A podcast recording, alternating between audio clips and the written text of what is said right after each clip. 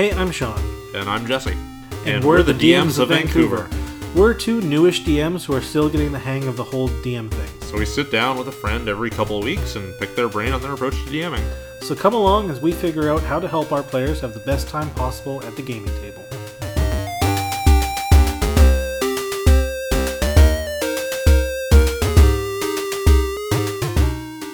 Hey folks, welcome to another episode of DMs of Vancouver. Today we're not talking to anybody. We're just talking to each other because I've been on vacation for two weeks and it's kind of hard to record episodes when uh, when you're on vacation. Yeah, and I was on vacation for a week think just before you left, which made it extra hard to get another episode in there.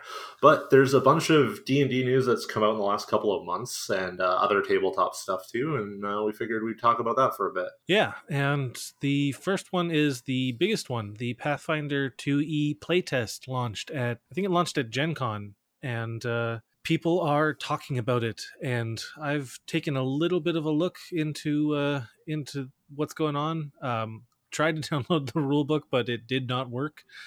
Oh, um, really? Yeah. The the uh, I don't know if it's just the the site or if there's too many people trying and it's just going crazy. But uh, when I try to download the rule book, oh yeah, if, when I do it live on when we're recording, it finally works. That's that's awesome. Thanks, Paizo.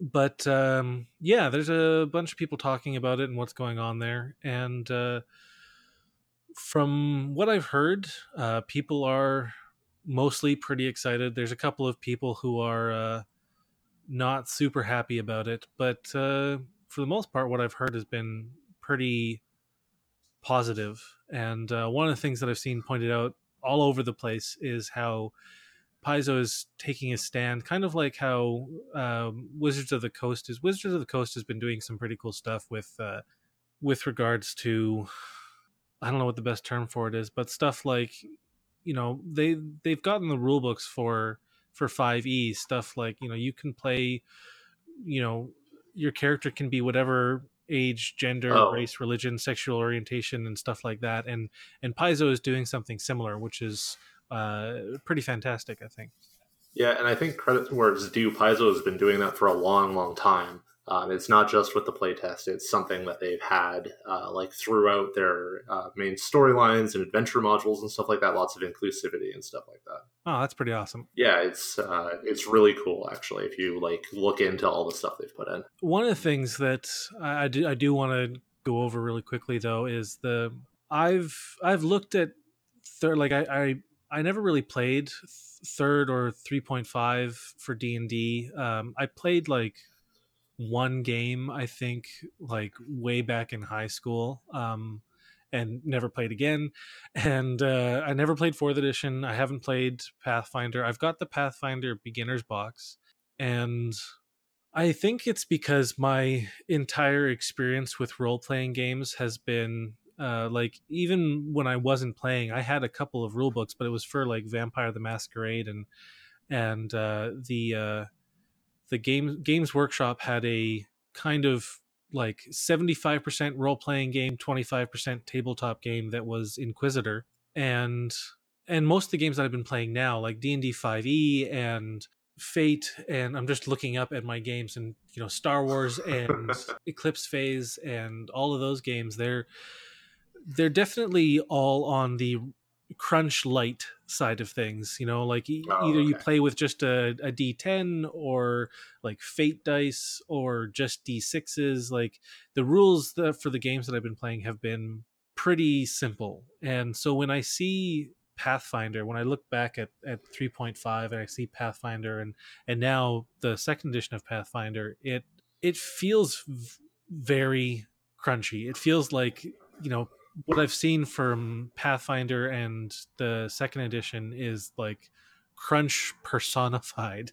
Like I saw somebody had tweeted an image of of what of what your perception bonus is in Pathfinder 2e and it was like 10 different numbers that you had to add together and some of them were pretty much static they were based on your your character like your your wisdom bonus and your a perception modifier and like a couple of other things that would be on your character sheet but also things that the gm would have to know like as like when they ask for a perception perception roll like oh you're gonna have a plus two situation bonus because of this thing and it just the games that I've played because they're so rules light it felt like I as the GM had so much more freedom because I didn't have to th- remember all of these things and keep them in my head. I could focus on the story and and and what was going on rather than having to remember like oh okay well when they're in this room they're going to have a plus 2 bonus to these things because there's candles and a fire and stuff like that and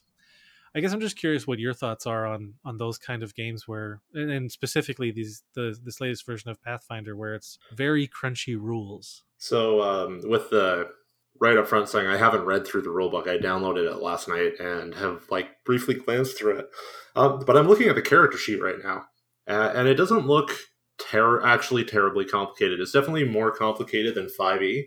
Um, but like, I mean, I I came in playing fourth edition, um, which granted we had a character builder. There's an official character builder that kind of uh, made a lot of the math easier because it just print like did the math for you ahead of time. But uh, it doesn't look too bad, really. Like I'm seeing wisdom, uh, proficiency, and item, and then I'm seeing a section, and this is where my uh, ignorance of what the rules actually are kind of gets in the way. That says T E M L.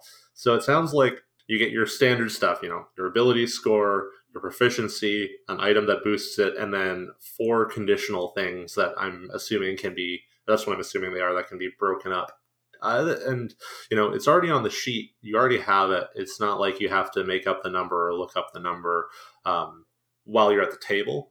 So it doesn't seem too bad. And you know like crunchy games can be really intimidating and they're they're not my preference either. I do i per, like one of the reasons i like 5ed a lot is that it's a lot simpler and a lot easier to play uh, as opposed to fourth ed or sorry to pick up and play as opposed to fourth ed which was uh, way more involved. You know, I think it's one of those things that once you start playing it and you play it for a while, you get used to it. Just just like everything, right? Because uh, when you're a new player and you're coming into 5e, even you look at it and it looks pretty complicated, and it's you know it is until you start playing it for a little bit, and then you're like, oh right, this is actually kind of straightforward. Yeah, for sure. I think one of the things is that I think role playing has exploded in these last couple of years and i think a big part of that is is the number of people doing actual plays and podcasts and stuff like critical role and and uh, the adventure zone making it so that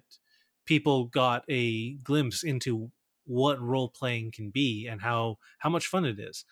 And i guess my concern is that like i don't know anybody that i could sit down with because like I feel like most people when they get into role playing games, if you if you don't know anybody then that already plays the the system that you want to play, then it's a much steeper investment that you have to make into you know reading the rules understanding the rules understanding how the game works how it plays and all that stuff especially if there aren't any uh any games that any shows or anything. Like if somebody wants to understand how fifth edition works they can uh, watch Critical Role or any of the other numerous other shows that are probably out there uh, to get an understanding of how it works. And when you don't have super in depth rules, it's easier to pick up a game if you don't have somebody there to show you how it works and you can you know pick it up from watching uh, shows on youtube and whatnot but the deeper the rules are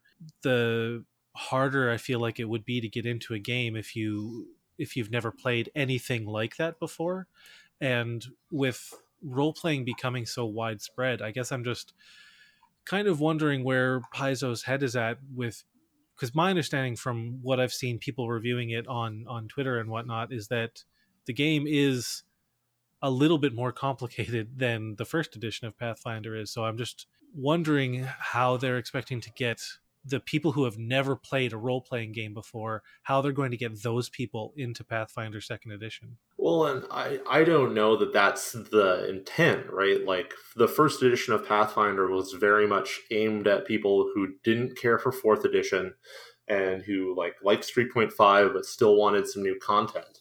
It's why people refer to it as 3.75 all the time so I don't know that their goal is necessarily getting beginner players, but I think at this point you're also got a bunch of people who've been playing 5e Um, and I feel like this some, sometimes, and they just they just want a bit more crunch to it. And I think that's what this is actually for. People who've been playing, you know, because 5e's been out for what is it like almost three years now? Four years? Yeah. It's been a while. Um, and it's brought in all these new people and some of those people are going to you know it makes sense get a bit tired of uh, one system and maybe want to try something that's a bit more complicated or a bit more customizable and that's that's what i've always heard from people who like pathfinder a lot like uh, our, our friend ray who's come on the show like he runs a pathfinder game and part of the reason he likes pathfinder is it's more customizable right? You can like two people can build a third level fighter and they can be completely different mechanically. And this looks like it's kind of building on that. I'm just looking at the the uh, the class page for monks here and it looks like there's you know there's lots of stuff going on and i don't i don't know necessarily if like you automatically get the different feats or you choose them or how that all works but uh, i could definitely see people who'd be like okay yeah you know what i want to i want to go into this because you know I, i'm getting something new for my character every level I'm and not just like a proficiency bonus or something like that. And then there are a bunch of optional feats that I can take that are just for my class, and then there are more general feats and all that kind of stuff. Like I could, I could see me playing this if I had more time to actually play stuff, uh, and if I could find somebody who'd want to run it for me.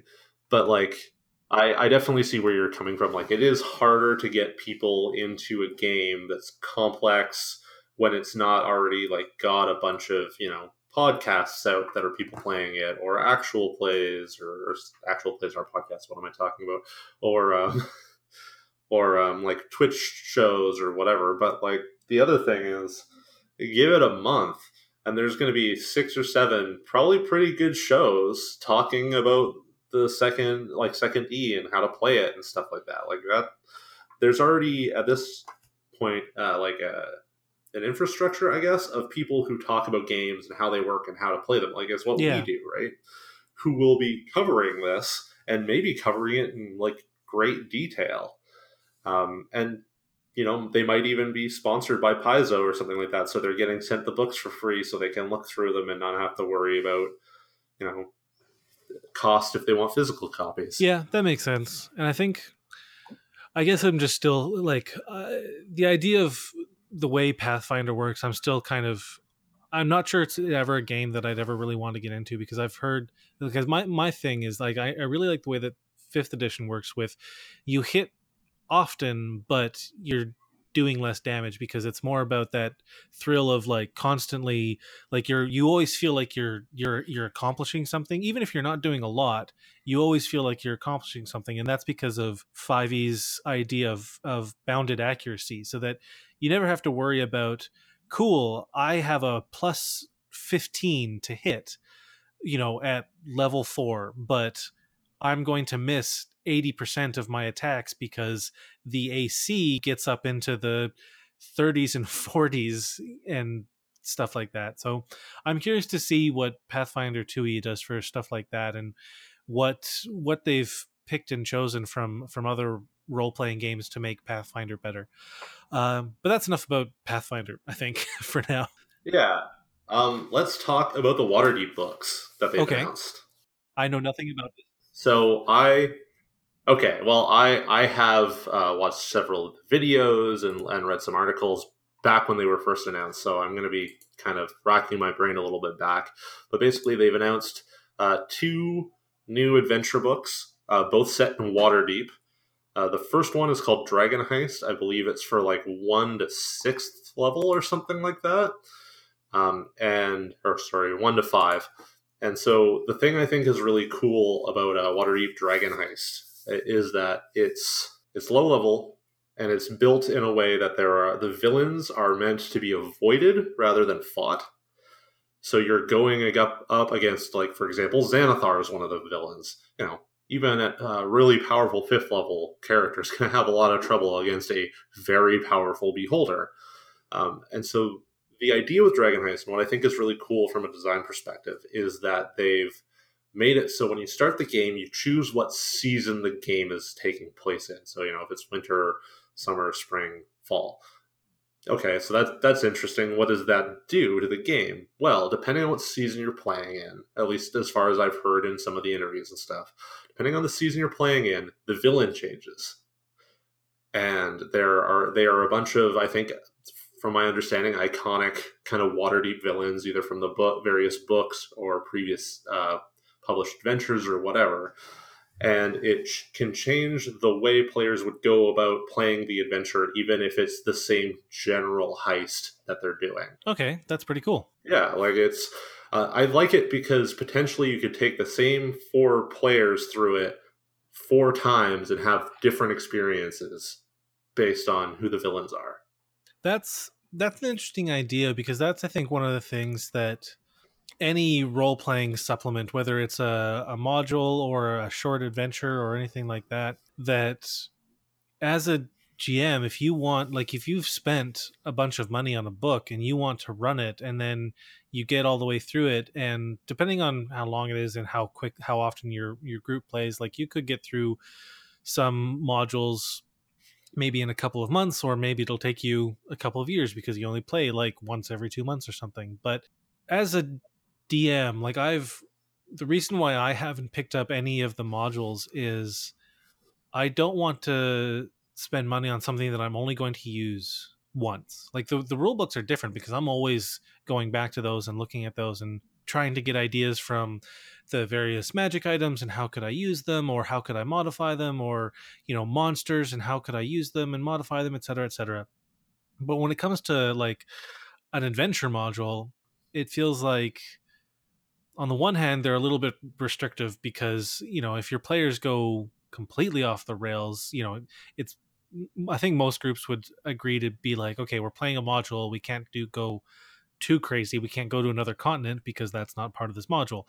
But once you're done the module then you've got a book that like i don't know many dms that at least like this is based on my experience and some of the people that we've talked to it seems like most dms have have their group, the group that they play with over and over and over again, uh, either because they're doing a really long campaign like I'm in, or because they'll do you know they do they'll do adventure modules but they they don't do the same one over and over again. They'll do one and then they'll move on to the next one or or do a different game system or something. So having a, a module that from the get-go you could play more than once with the same group is is pretty awesome I think, and the idea that you could play have this you know long campaign set in a single city across the seasons is pretty neat. Yeah, and like I, I don't know that it's built to go across the seasons. I kind of think it's they're all kind of one to five this heist, and then you can play it as a group of different characters with the same players or with a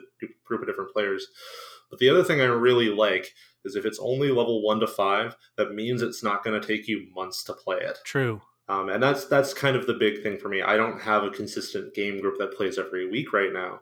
So me wanting to turn around and go, okay, well let's run uh, Storm King's Thunder or something like that. It is not super reasonable because just you know we're not going to play it often enough. Um, and like I think a point, at least in favor of the the books they've come out, is they all have unique settings and I think a lot of them have you know monsters for that setting and stuff like that. So they're almost kind of a setting guide as well as an adventure, which is not nothing. Um, but like I, I like the idea of a shorter official water or Waterdeep module um, and then the other cool thing is that it leads into the other adventure book, which uh, Sean, you might be interested in. This is a mega dungeon. Oh, cool! So uh, it's uh, called the next book is called Waterdeep Dungeon of the Mad Mage, and it's essentially a uh, a remake of an old advent, older adventure called Undermountain, um, which is domain of a mad wizard, um, and is it's it's a mega dungeon. It's just a huge, huge dungeon located under Waterdeep and it changes. And I think they've designed it so that uh, with the idea that DMs might add parts to the dungeon in mind. Okay, that's pretty cool. Yeah, so this dungeon has 23 levels. Um, and it's granted it's meant to take you from fifth level to 20th, right? It's this is one of their longer kind of campaign style dungeons. Yeah.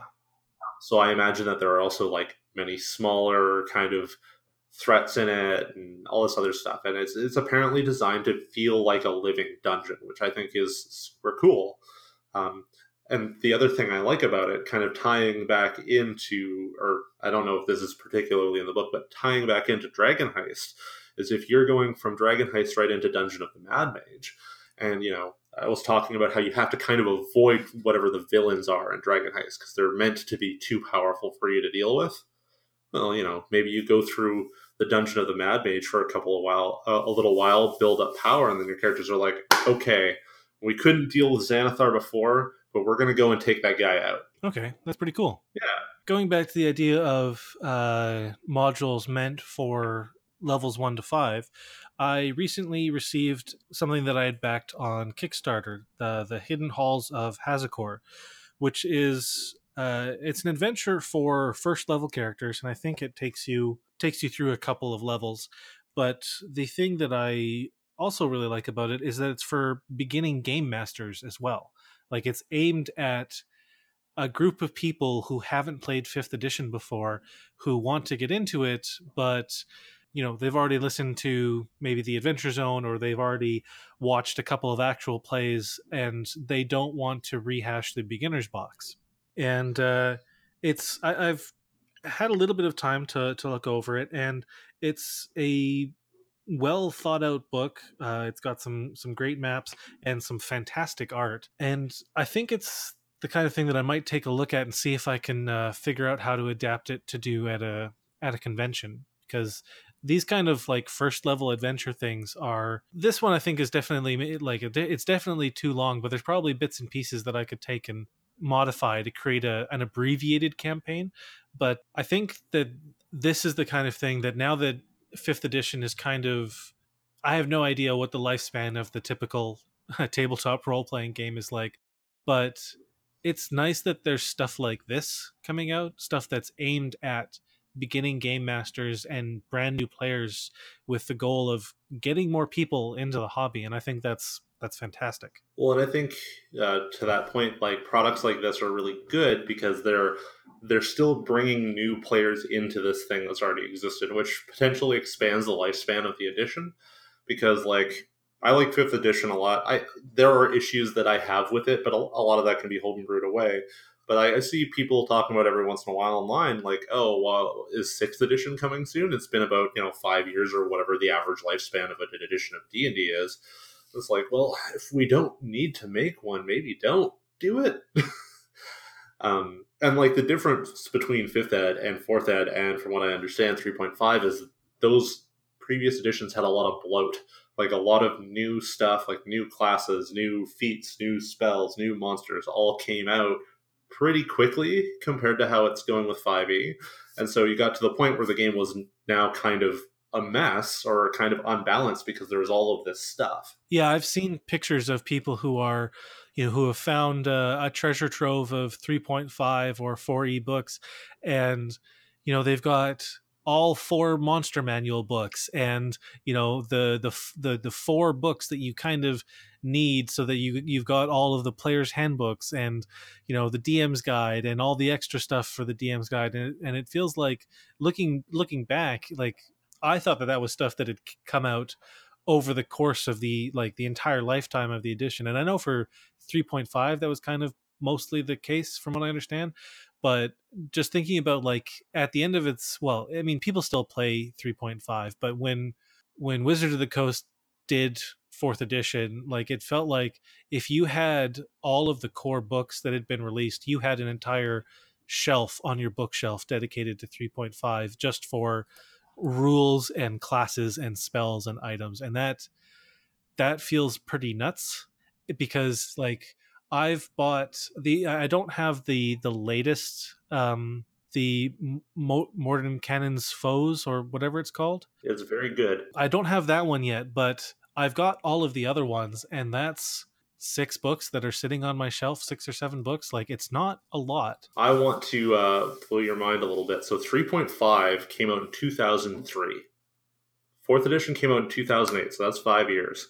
When Ray lived here, and this was after he stopped playing 3.5, I think he had about 15 3.5 books. Jesus. Um, because there were setting books, there were additional classes. There was Epic handbook. There was like books on the deities, and all these things are really useful. But it's also a lot. Yeah. And as a DM, it becomes really hard to keep track of all the character options and how they work from all of those books. And if, for example, one of your players picks up the martial handbook, which has a bunch of extra martial feats, and you're not familiar with them and they don't leave it at wherever you guys are playing, you know, they, they bring it when they come over to play, it gets difficult to keep track of those things. Yeah, and that's one of the things. Like, I haven't picked up the Sword Coast Adventures guide, I haven't picked up any of the modules, but from from what I've seen, aside from the Sword Coast Adventure Guide, it seems like they're doing most of their setting stuff, at least in the uh, uh, what is it? What is the main setting for fifth edition called? Um, um, yeah, Forgotten Realms. Forgotten Realms, yeah. It seems like they're doing most of the setting stuff for Forgotten Realms outside of the Sword Coast Adventure Guide. They're doing it in the modules, which I think is pretty great. Speaking of settings, you kind of segued us nicely into the next thing I want to talk about. There are new settings coming. Okay. Um, so the, there are two new settings coming. They've announced them recently. Uh, one is getting a full like hardcover book, I think, in November, and that's the Guildmaster's Guide to Ravnica.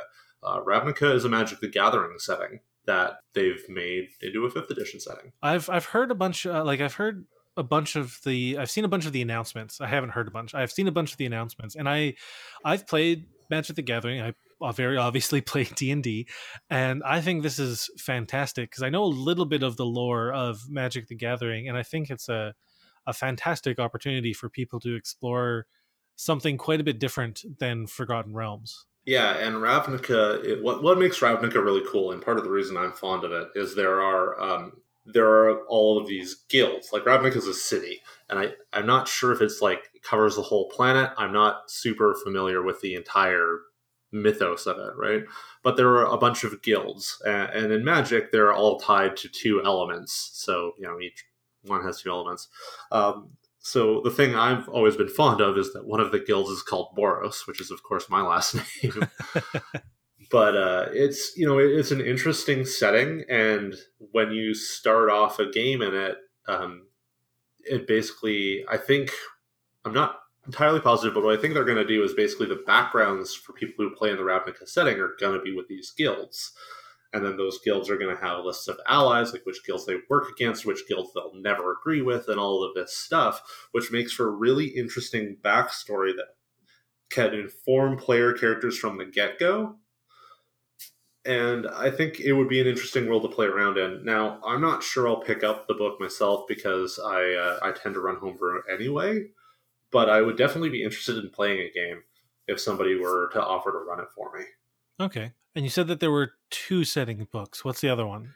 Yes, the other is Eberron. Now, uh, Eberron, uh, it came out in 3.5 originally. It was actually created as part of a like a contest to develop a new setting for D and D. Uh, it was designed by a guy named Keith Baker. It's kind of like a swashbuckling, pulpy, like high fantasy setting. Um, it's where the Warforged come from. It's where the Artificer classes come from. Uh, shifters also came from there. They were kind of part of fourth ed for a bit. Uh, it's a cool setting, uh, and part of the reason I was so excited about this announcement is that a few weeks before they made it, I started playing in an Eberron game. um, so it's it's kind of one of those settings where it's set off to kind of be, you know, either you're doing kind of a noir themed game or maybe some like more swashbuckling because there's like airships and all that kind of stuff. It's very uh, it's it's very dungeon punk, right? It's got more technology. It's got like uh, there's something called the lightning train, I think, or the lightning rail, which is essentially like a fast light rail kind of thing that can take you around the world. It's it's a really neat idea. Um, and uh, D&D Beyond has released a bunch of videos where they interviewed Keith Baker and uh, like Mike Mearls and all of those people about the setting. Um, so that came out. It's already out on the DMs Guild uh, for twenty dollars, and I I haven't read it yet because I'm not playing in my game for a few more weeks due to uh, my DM is an artist uh, named Molly Applejohn who's going to a bunch of conventions, so she's obviously too busy to run it right now, but we're coming back, I think, at the end of August, and I'm really excited about it. Cool. And uh, Yeah, and so I think I was telling you earlier, Sean, it, it's it's a living document, right? So they're going to be since it's on the DMs Guild, one of the things that affords them nicely is if they notice, oh, you know what, maybe this is a little bit broken, we'll we'll adjust it. You know, if you buy it once, you own it and you own all later edits of it. So, you know, you pick it up and you look at it and you're like, oh, you know, maybe I won't allow the Warforged to have every tool as part of just part of their physical being or one of the tools part of their physical being. You know, maybe you come back a few months later and they're like, okay, well, we have a new edition. We've rebalanced the Warforged and the Changelings and all this stuff. It's, uh, I think it's really neat.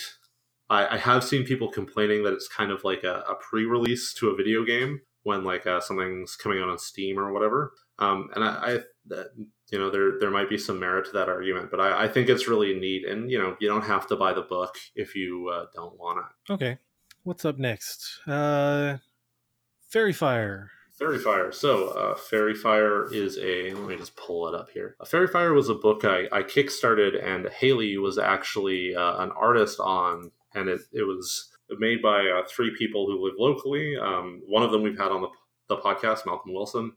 It's a very cool book. It's a illustrated in a way that's like specifically reminiscent of like 80s kind of 80s and 90s like neon kind of color palette. Okay. And it's all Feywild stuff. Um, the digital version of the book just came out. You can get that at Gumroad on Gumroad. And you know, I backed it, so I got it, and it's it's a really gorgeous book. Uh, I'm really excited to get our hardcovers of it. Uh, so what, 152 pages. It's got 50 new character or 50 new creatures from CR one quarter to 19 uh, new player options, and it also includes a module. Um, and you know, it's a really neat book. It, they it's an anthology kind of art book as well. They've got a bunch of different artists in it. It's definitely worth a look. Uh, I I'm really excited to play some of the classes for it. I'm trying to convince one of my friends to run the adventure in it in the back, or maybe if I get really lucky, I'll somehow convince Malcolm to run it for me. but um, yeah, like it's it's it's a neat book. It's on the the PDF for it's only 20 bucks. I would definitely check it out if you're looking for some new character options or if you want to run like a specifically Fey set campaign. It's got like a whole fake original fake court and a bunch of cool stuff like that. Okay, cool. Yeah. And I think to to wrap up, let's uh let's chat about our games. What's been going on in uh in the game that you're in? What uh, and I'll talk a little bit about the game that I've been running. Uh, so the game I'm in, uh, we talked to Haley a couple of months ago after she had run her first session, and she had kind of took up DMing from me, and I rolled up a new, a new character and became a player. Uh, so she finished that adventure. Uh, it went really well. We now have a fly, flying tower, which is wonderful since we're playing kind of a, a more fun, high fantasy game anyway. And I, I like in those styles, styles of game, I like my players to have a way that they can get around quicker than on foot. Um, so I can kind of just put them wherever I want and not have to worry so much about like one distinct setting hmm. because I'm kind of lazy sometimes. uh, she finished running that a few weeks ago. We, we play about once a month or so. So next weekend, actually, after we record this, I'm going to be running, uh, I think what was supposed to be a one shot, but might become like a two or three session arc based on a song by the Distillers because I'm me. and so that's that's going to be interesting. I still have to start writing it, but I have I'm going to have a few days off next week uh, as I transition between jobs, so I'm to have time to like sit down and actually put like a whole day into it. Okay.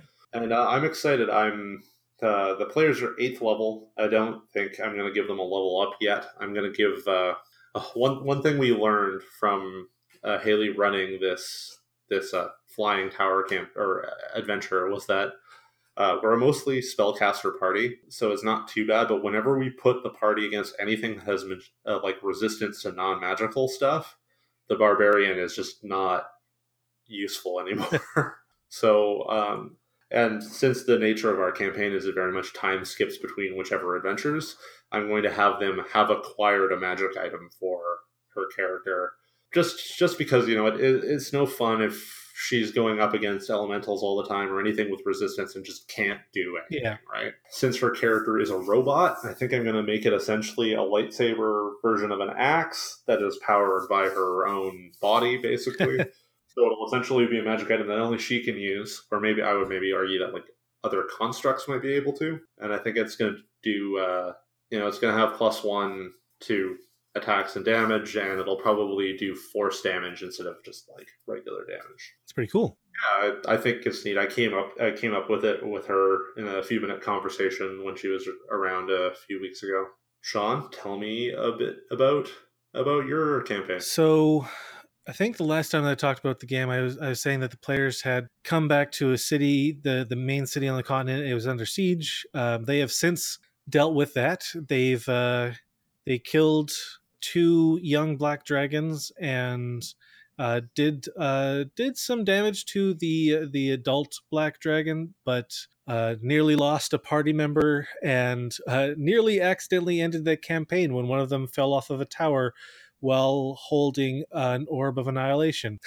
that was a fun dice roll, and they managed to track down the the big bad guy and they stopped him from uh, pulling off a spell that would have brought something huge and horrible into the world. I hadn't quite figured out what it was going to be, but I just knew that the players have a pretty good chance of stopping this, so I don't need to worry about it too much. And uh, my players, there was some really nice role playing where the, basically the big bad, when he died, he um, used the like last of his life force to summon a uh, summoned a demon, and I think it was a like a pit fiend, like something that was over leveled for them and i had specifically designed this the end of this encounter to be a moment of wonder because what happened was that the the family the the deities in this in this homebrew world sent a celestial to to protect them and aid them as kind of a like the the deities are a you know kind of a little bit out of the picture but the they felt that this you know the the vanguard as this uh as my players have named their their party um, that they deserved some help, and so the gods sent a celestial to help them out, and this celestial told them to run, and he would take care of this devil. But they stayed and helped helped fight, even though this was a creature that, you know, with a, a single attack, you know, I think it had I think it was a pit fiend or something. Like it's a level like a CR of like 18 or 20 or something, and and they're a party of five. I think they're at ninth level, so very much out of their out of their weight class. But they, um, you know, despite this thing doing, you know, with its multi attack where it attacks four times, like it I think it's the first time that the barbarian was actually like, "Oh, Jesus, this thing is dangerous. We need to get out of here." And they're all like, "No, we can we can do this. We can help the the this celestial out." And they actually managed to defeat the the the demon or the devil. I can't remember which one it was, but uh, so that was that was an interesting bit of uh, of, of role playing in a in the middle of a battle that they were supposed to run away from, and uh, they've they're currently uh, exploring an ancient wizard's tower because they're trying to find what is basically a MacGuffin. But I'm really excited about this because it's giving me an opportunity to really explore what is possible with Roll20 because what I've done is there are multiple levels to this wizard's tower. Because it's a wizard who built this place, he doesn't like walking around a little uh, very much. He doesn't like stairs. He's not going to use ladders. So he's got portals. Like there's on the floor in specific places, there are uh, glyphs on the ground that he's uh, enchanted. They look like they're they're basically like little teleport pads, and when you step on one, it brings you uh, it takes you to the next portal and. Uh, on each floor, there's a chain of portals, and there's one portal that leads to the next floor. Um, some of the portals are broken. I mean, this this tower is like uh, almost a thousand years old. Some of the magic is has died, so some of the portals don't work anymore. More specifically, the ones that bring you back down to the previous level. So, what is really great about Roll Twenty is that I've got a script that you can, because uh, in in Roll Twenty there's multiple layers when you're looking at at the at the screen. Okay. And there's the there's the map screen where you put, or the, sorry, the map layer where you put your map and there's a token layer where you put all of the tokens like the, the the character tokens the enemy tokens and all that kind of stuff. And the token layer is where you do most of your interacting. The GM also has access to a third layer called the GM layer, which is where the GM can put tokens so that they don't show up to the players. He can uh, use the various tools to write notes about, like, hey, when they enter into this room, there's a trap that needs to go off, or you can mark down the location of traps and all that kind of stuff. But um, there's uh, Roll20 has a pretty great API that's built into into the uh, the virtual tabletop, and one of the scripts that I'm using if you place tokens on the GM layer and you name them a specific way, when a player like say so say you've got a, a token named teleport a1 teleport a2 when a player steps on to a uh, or when they move their token and they happen to stop on top of that token that token that's on the gm layer it'll teleport them to the other token. So what i've done is i've set this up in the in the uh, on the map for the the wizard's tower where if they step on one of these teleport pads, they come out the other end. And it's I've set it up with as a chain. So like you step on uh, you step on the portal, you go to the next one. If you step back onto the port, if you step on and then back off, you end up on the next teleport pad in the chain. And so you, if you're going through the chain, you'll stay on that floor. But if you find the teleport pad that takes you to the next level, then you're on the next level. And what's kind of really great about this is that I'm also using the um, uh, dynamic lighting because I'm paying for a Roll Twenty subscription. So the players control their own tokens, and the tokens eat like quote unquote emit light, so they can only see on the map what their characters can see, and it makes it really easy to uh, like in a dungeon like this. I don't have hundreds of floors, but it makes it easy to say like hey if you can't see somebody then you can't talk to them. So if somebody steps on like finds the teleport pad that goes to the next floor and then steps on it and goes to the next floor without going and finding everybody and telling them what he's about to do then that person is stuck on the next floor. So it's uh, they're they've cleared the first floor. They're starting to explore the second floor. Um, so i'm really looking forward to to them getting through the rest of this and getting to the uh, to the end of this dungeon. And uh, and it's I think this is the first time that I've really been excited about what roll 20 can do. And there's a, there's a couple of other things that i found that are kind of neat like um i found a script that lets the druid do the do her wild shape and it'll change her token Ooh. on the in the virtual tabletop and she's like i've given her access to like i've made copies of the uh, monster manual entries for all of the things that she can wild shape into um, and being like uh, using some of the api stuff it, so that she can you know uh, use a macro that gives her a, a menu in the chat so that she can do all of her wild shaping and being able to make it so that the the barbarians can basically just click something on their token and it turns on rage and it takes that into into account when it's doing all the attacks and damage calculations. Like all of that stuff has been just kind of for me in the neat column. Like oh this is you know this is neat. Like i it makes my life a little bit easier. But this thing with the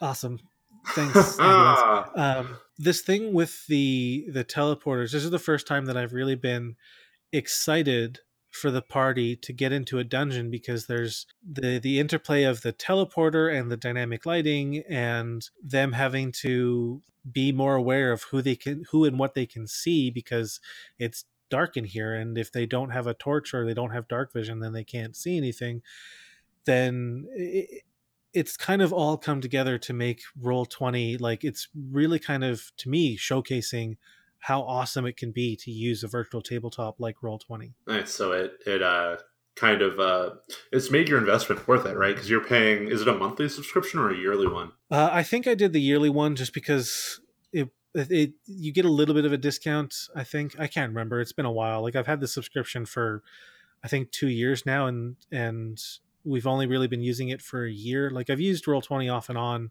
for some other things, but this is the we're finally starting to use it for this campaign because I think I mentioned a f- few episodes ago that you're players have kind of scattered.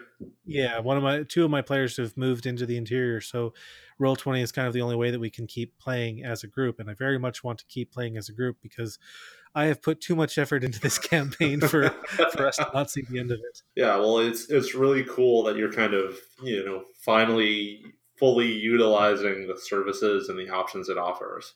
And I mean, yeah. you're you're the perfect person to use something where there's like additional scripts you can find and stuff like that because you know how to do that kind of stuff. Yeah, and I've actually there's one or two things that I'm thinking of writing a script myself because it's just if if you know any JavaScript at all, then um, you can create uh, scripts that do various things from uh, like I've I've created some stuff that helps me. Um, like I can click a macro button, and now I get a passive. Uh, what's what's great is I get a passive perception from everybody. Like I don't have to go into each everybody's character sheets and see what their passive perception is. I click a thing and it whispers to me, the DM, what their passive and active perception is. So it means that instead of having to ask somebody what their perception roll is, I can say, oh, they say, like, oh, I'm going to take a look around. And I just click a thing. I get what their perception is, and they don't know. So it kind of fixes the problem of, I'm going to roll perception. I rolled a two. I must be missing something. Uh, this is unrelated to your game, but I want to tell you something that will be interesting. Uh, so while we were talking, I looked up how many books came out in three and three point five, since uh, three point five came out like only three years after third came out. There were about a hundred. Okay. Yeah, so that includes there's about twelve core rule books, there's, I think, four starter sets, which I mean, we could ignore, but there's something like 60 or 70 supplement books. Okay. And I don't think that's including adventures. That is too many books. Yeah, this is way too many books. Too many books for me, anyway. I couldn't afford them. I mean, I think also they were probably a bit cheaper because this was like early to mid 2000s. But still, that is a lot of books. It's a lot of books. I mean, you don't need them all, but like that that's where like the point I was making about it becoming hard to keep track of everything really comes in. Yeah. Because like I think there is an entire book where was it? Uh, there's an entire book called Sword and Fist, which I think is just it's just supplemental information for fighter and monks. Okay. That's pretty nuts. Yeah, it's a lot, right? Anyway, so uh, it's really cool that you're using Roll Twenty uh, so effectively now, because uh, I know you were a bit lukewarm on it initially, right? Yeah, I was pretty lukewarm just because the one thing about Roll Twenty is that it does it does require more prep. Uh, well, actually, mm-hmm. it's not that it requires more prep; it's just that to get the same result, you have to do more work because when you're when you're playing around a table like what I found when we were playing at the table and using a battle mat is like for me to prep an encounter or a dungeon, like I could sketch something out on graph paper, go onto Kobold Fight Club, figure out a couple of encounters, a couple of, you know, monster groups, and then using a couple of printouts that I've got, including um, small printed out monster cards, I could throw together an encounter in you know 15 20 minutes like it didn't take very long but yeah. now with roll 20 and this is just a quirk of my psyche i think is that because i can use nice images and create nice looking maps i feel like i have to yeah that does sound very much like like you so i find I, I, spend time using i've been using a tool online called pyromancers to create nice looking maps um, but it does require more work. And uh, if I can, I will try to cheat and find already created maps online that I can use. Um, but the times where that works out and I can just use something that I find online, uh, they don't always work out, and I, I end up having to create a map anyways. So it does require a little bit more work. And like for example, with the the druid getting the wild shape thing working required not only creating copies of the monsters from the monster manual, but also creating NPC character sheets in Roll20 for all of the monsters that I gave her access to from the Tome of Beasts. Mm. So there was, you know, instead of being able to just like hand over a book and get her to copy out the the stats and any, you know, any special attacks or anything like that.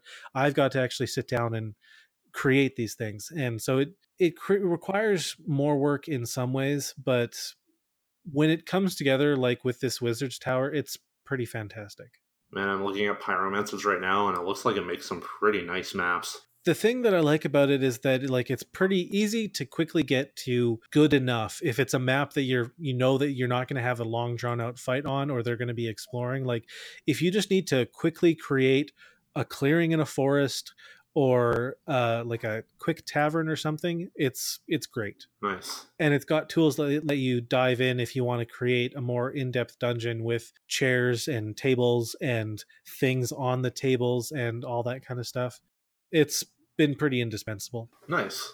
Yeah. Oh, right. I have another game I'm involved in, which I I, uh, I mentioned briefly, but I want to talk about for another minute quickly. So I'm in a Eberron horror game uh, run by uh, our friend Molly, and um, so one of the really neat things about playing in a game where your DM is also an artist is you occasionally get pictures of the NPCs or your characters or things that happen uh, which has been really neat. We've only had a handful of sessions, but like you know, she's drawn the party, she's drawn the main quest giver, she's drawn a few other people. It's it's really cool to like you know have a session and then a couple of weeks like down or like a week down the road or a couple of days or maybe a couple of weeks if she's busy or they're busy you know you get a, a picture that's yeah this is the warforged you talk to or this is the the two people who ran the inn you talked to. It's uh, I, I'm enjoying it a lot. That is pretty awesome. And the game itself is also great. Like uh, Haley and I are playing a married couple. Uh, we've there's there are four players right now, but mostly it's only been three of us because one of them has had some scheduling conflicts. Which you know we're adults; it happens. Yeah. but it's essentially like our two characters are essentially the moms to this new this this younger character who's also in the party who's just kind of showed up and we've essentially been like okay yeah we're gonna take care of you sweet child it's been a good time not a lot of the horror stuff is kicked in it's starting to ramp up uh, it's starting to ramp up but like so it's it's also being a nice slow build that sounds pretty cool i'm enjoying it a lot it's a, it's a good game i'm having a good time well, we're reaching the the hour mark. I think this is a good place to to wrap up. Yeah, I think we've gone through the entire list within an hour, which actually for us is pretty good. Our art is done by the wonderful Haley Boros. Our theme music is Overworld by Kevin MacLeod. Uh, you can find us on iTunes, Google Play, and uh, various other podcatchers. Uh, if you like the show, please leave us a, a review and uh, tell your friends about it. And if you want to help support the show, we do have a Patreon, patreon.com slash DMs of Vancouver. Uh, for just a couple bucks a month, you get access to episodes uh, a week early. And we're also trying to use all the, put all the money towards making this podcast as awesome as possible, either by getting new equipment or uh, potentially going to fun conventions and doing even more uh, awesome interviews. Yeah. You can also find us on Twitter either at DMs of Vancouver for the podcast, or you can find myself at Jesse the Red or Sean at Sean P. Hagen. I think that's it. Yeah. Bye. Bye.